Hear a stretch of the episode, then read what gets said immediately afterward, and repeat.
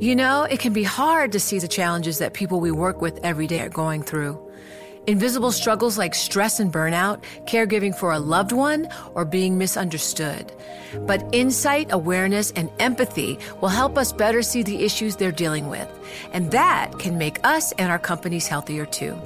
I'm Holly Robinson Peete. Join us on The Visibility Gap, a new podcast presented by Cigna Healthcare. Download it wherever you get your podcasts. Join Bloomberg in San Francisco or virtually on May 7th for The Future Investor Data Powered Transformations. This 2024 event series will examine how data is not only playing a pivotal role in investment decisions, but serves as a driving force behind the construction of innovative, investable enterprises. This series is proudly sponsored by Invesco QQQ. Register at bloomberglive.com slash futureinvestor slash radio.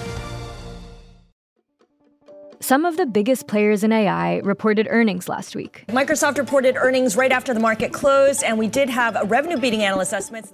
But they didn't see their shares jump on the good news. But the stock is falling in after hours trading. Google's parent company Alphabet saw its shares fall after it missed revenue expectations. Alphabet, parent of Google, is down severely. Alphabet, less detail on really what contribution AI will have, particularly on search. We're in the midst of earnings season for some of the biggest tech stocks, and falling shares in some of these companies suggest that investors may be disappointed by what these companies can deliver with AI. There are real questions about the business, about how these new technologies, exciting as they are, cool as they are, are going to make these companies money. That's my colleague Max Chafkin, who reports on these companies. What I think people are starting to realize is that, sure, you can be very bought in into the promise of AI, but even so, it's going to be a slog. On today's episode, we dig into the expectations for AI versus the reality why these companies are failing to meet some investors' hopes, and what it would take for these technologies to catch up to their promise. I'm your host, Sarah Holder, and this is Big Take from Bloomberg News.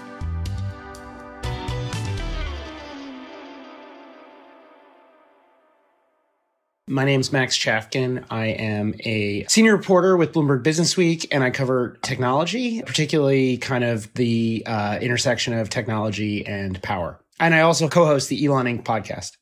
I know you've written a lot about sort of hype cycles in Bitcoin and cryptocurrency, and, and so interested to talk about a new hype cycle today. Artificial intelligence has been making headlines for the supposedly vast potential of the technology.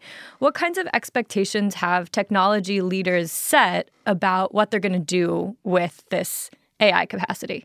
It's so funny. You say the expectations. I mean, because the expectations are wild, like the craziest things you can possibly imagine. So Sam Altman, who is the founder and CEO of OpenAI, has talked about what his company is doing as, you know, basically a modern day, you know, Oppenheimer. This is like as significant, as potentially destructive as the atom bomb. It's a big part of why I'm here today uh, and why we've been here in the past. Here's OpenAI CEO Sam Altman speaking before Congress in May of last year. I think if this technology goes wrong, it can go quite wrong. Uh, and we want to be vocal about that. We want to work with the government to prevent that from happening. What's interesting to me about these warnings. And I think it's worth taking, you know, any warning about technology seriously. Technologies can have unintended consequences, but they also serve, of course, as a sales pitch. Because if you're going around saying that, hey, this thing I'm building is so effective, it could take over the world. It could render human beings irrelevant. That is another way of saying like the thing I'm building works. And in technology, you know, over my career, I feel like a question like nobody asks enough is like, does it work? And one of the reasons is because um, technologists are very good at kind of obscuring that question and raising other questions, including does this technology potentially destroy the world? So even the terrifying expectations are inherently potentially overly positive um, about the technology itself. Absolutely. You know, on the Tesla earnings call, my favorite moment was when Elon Musk is sort of spinning this story about Tesla's AI investments. He's saying Optimus, their robot, is going to be the greatest product of all time, better than any product in human history. And it's actually going to like usher in a world of unlimited productivity. Essentially, it's, it's going to be like in the movie WALL-E. We can all just like sit back and let the robots do all our work.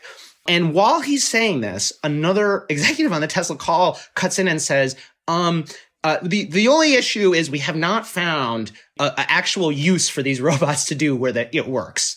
And you got to remember, like a lot of the people who buy software are not worried about apocalyptic scenarios. They're just trying to figure out is the return on investment for this going to be worth it? If I'm a chief technology officer or chief information officer for a large company, I don't think I'm mostly thinking about like what's the long-term societal impact of this giant check I'm going to write Microsoft or OpenAI. I'm thinking is it going to return? Am I going to look like a moron to my CEO for writing this check? Right. So, Microsoft, Alphabet, Apple, Meta have all been kind of riding high on these expectations. But can you talk about what we saw in earnings this past week? All right. So, just take a step back for a second. There was kind of a hangover after the pandemic, right? Where a lot of technology companies had invested huge amounts of money, sort of assuming that the growth that was happening, because we're all sitting at home um, doing nothing but like, you know, scrolling our phones, was going to go on forever. And they all kind of, in one way or another, went into a dip. And when OpenAI um, introduced ChatGPT, it essentially set the world on fire because it promised a new platform, a new thing to get people excited about. And all the companies that you mentioned in one way or another have investments in AI. And what's happened is I'd say just, you know, a reality check, essentially. Mm-hmm. Google reported earnings. It was not even like it was that bad. It just seems like the, the view from investors is like, whoa, this stuff is going to take longer and be harder than maybe we had hoped. And, you know, with Google, they were until very recently the market leader in AI. And then OpenAI comes out, kind of steals a step on them. There's this kind of sudden like, oh no, like maybe there's another player. Um, but Google still has like all of these very impressive pieces of AI software. But the thing is that as impressive as they are, they're all in one way or another kind of research projects. They're not really commercial projects yet. And what is a commercial product is, you know, search advertising, this business that is getting mature. And this is kind of a dynamic with most of the big tech companies where Google, Facebook, um, and Apple kind of dependent on a single mature, maybe a little long in the tooth product. Um, Microsoft actually, you know, Microsoft reported earnings and did not see its stock crash down in the same with the same kind of velocity as Google's. And that's because I think Microsoft is actually in the best position here because Microsoft has a way to turn the AI into actual dollars, both because it's the market leader in selling uh, cloud computing for AI. And Microsoft also has been very aggressively incorporating AI software in the form of OpenAI, which has a partnership with, into its Office suite and charging actual money for it. This is the question at the heart of the disconnect between tech companies and investors. Can these companies make money off of the technology? And can they do it before investors sour on the project entirely?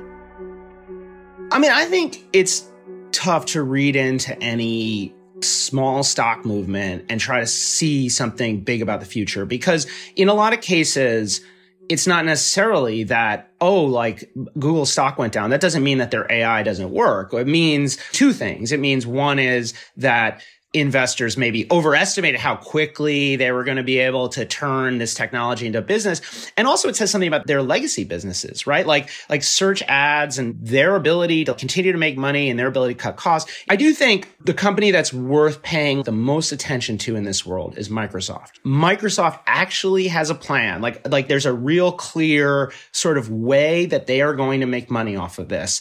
Um, in contrast, right, to Facebook and Google.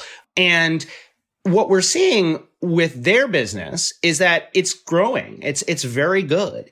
It's just not totally clear how fast it's going to grow or how big it's going to be. Large language models, which is what most of the stuff that everyone's excited about is, they cost a lot of money to make And every time you update them, they cost a lot of money. Every time you ask ChatGPT, write an angry letter to a friend in the style of Chaucer or like some fun thing, you're costing Microsoft money um, and way more money. Or if you ask them, if you ask them like a, a Google query, hey, what's the best pizza restaurant in New York or something, that costs a lot more money to answer than it does when you Google it. And there's not like an easy way to monetize it. Like there's not going to be a zillion little ads for pizza next to it. So, so I think there's like real questions, hard questions about the business.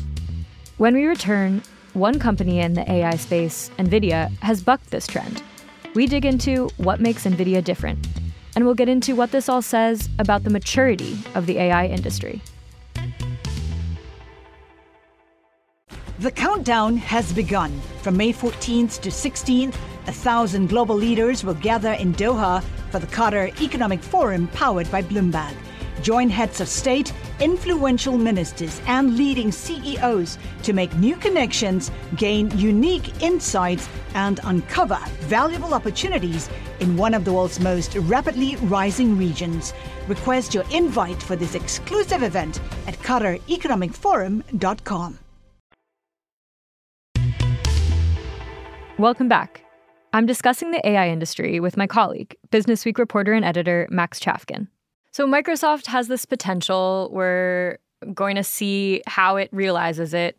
Other companies are also kind of trying to um, make strides in in the AI space, but Nvidia seems to be one of the few that's actually making money on AI right now. What's going right for Nvidia? First of all, this is a company that all of these companies need. They make these GPUs that the entire industry depends on.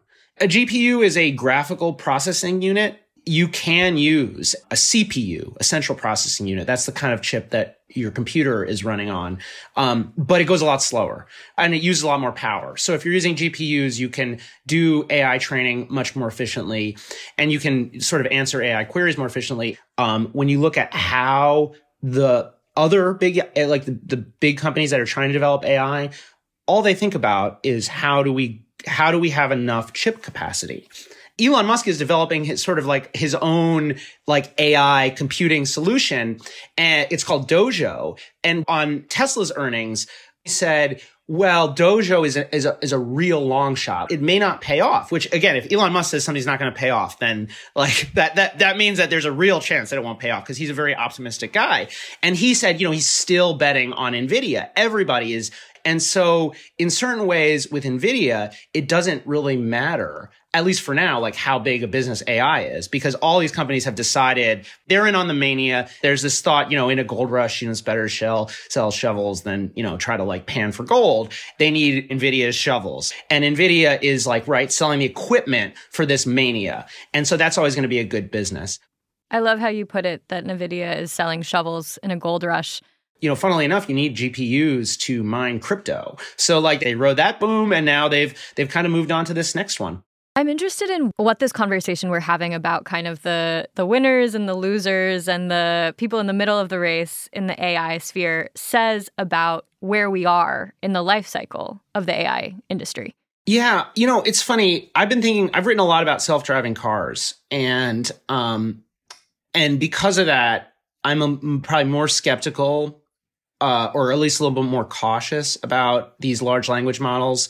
If you cast your mind back to 2012 um, or 2013 or 2014, um, the conversation around cars was very similar. It was like, look at these things. They're like almost as good as a human. And we kind of see that a similar conversation happening with large language models where you ask them a question you ask it to say you can ask it to describe yourself, right? You ask it like, "Who is Max Chafkin?" And it and I haven't done this in a while, but right, it it makes up a lot of stuff, right? It's like pretty good. It's it's close, but it's not quite right. It's got you know it's got me going to a different college than I went to, so on.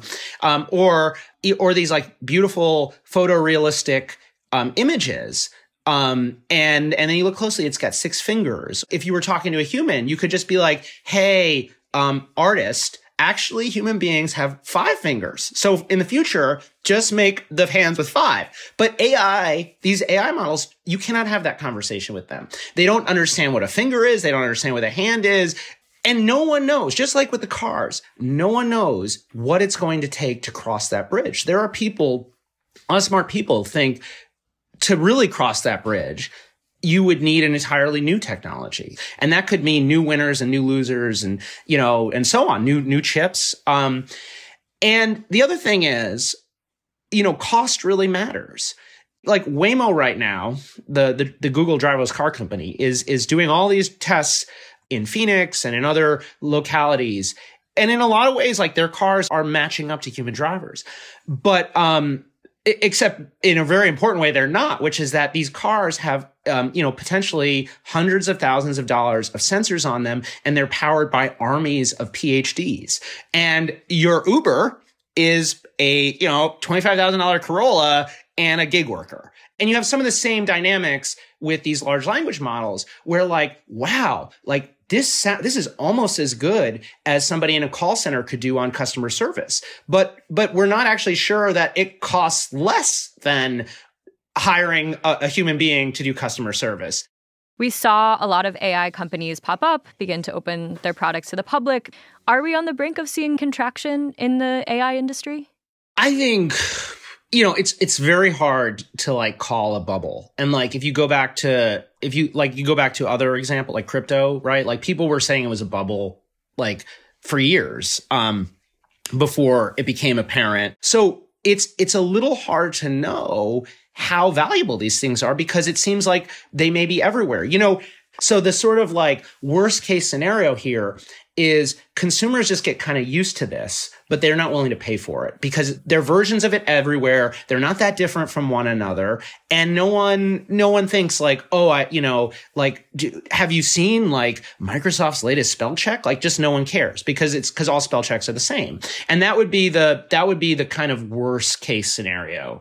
Although again, not necessarily a bad scenario for Nvidia because it's still gonna they're all gonna be still running these these these um these models and buying chips and so on. It's just that maybe it, as it turns out, you just need to make a bunch of investments in AI to continue selling the same software that you've been selling.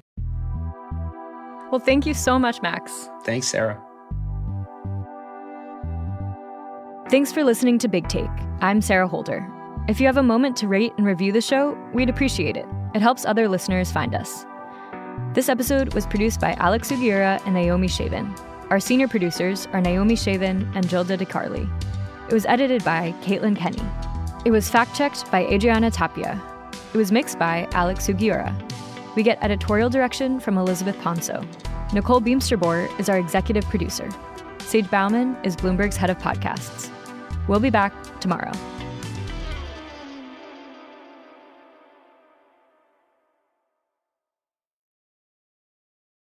I'm Alex Rodriguez. And I'm Jason Kelly. From Bloomberg, this is The Deal.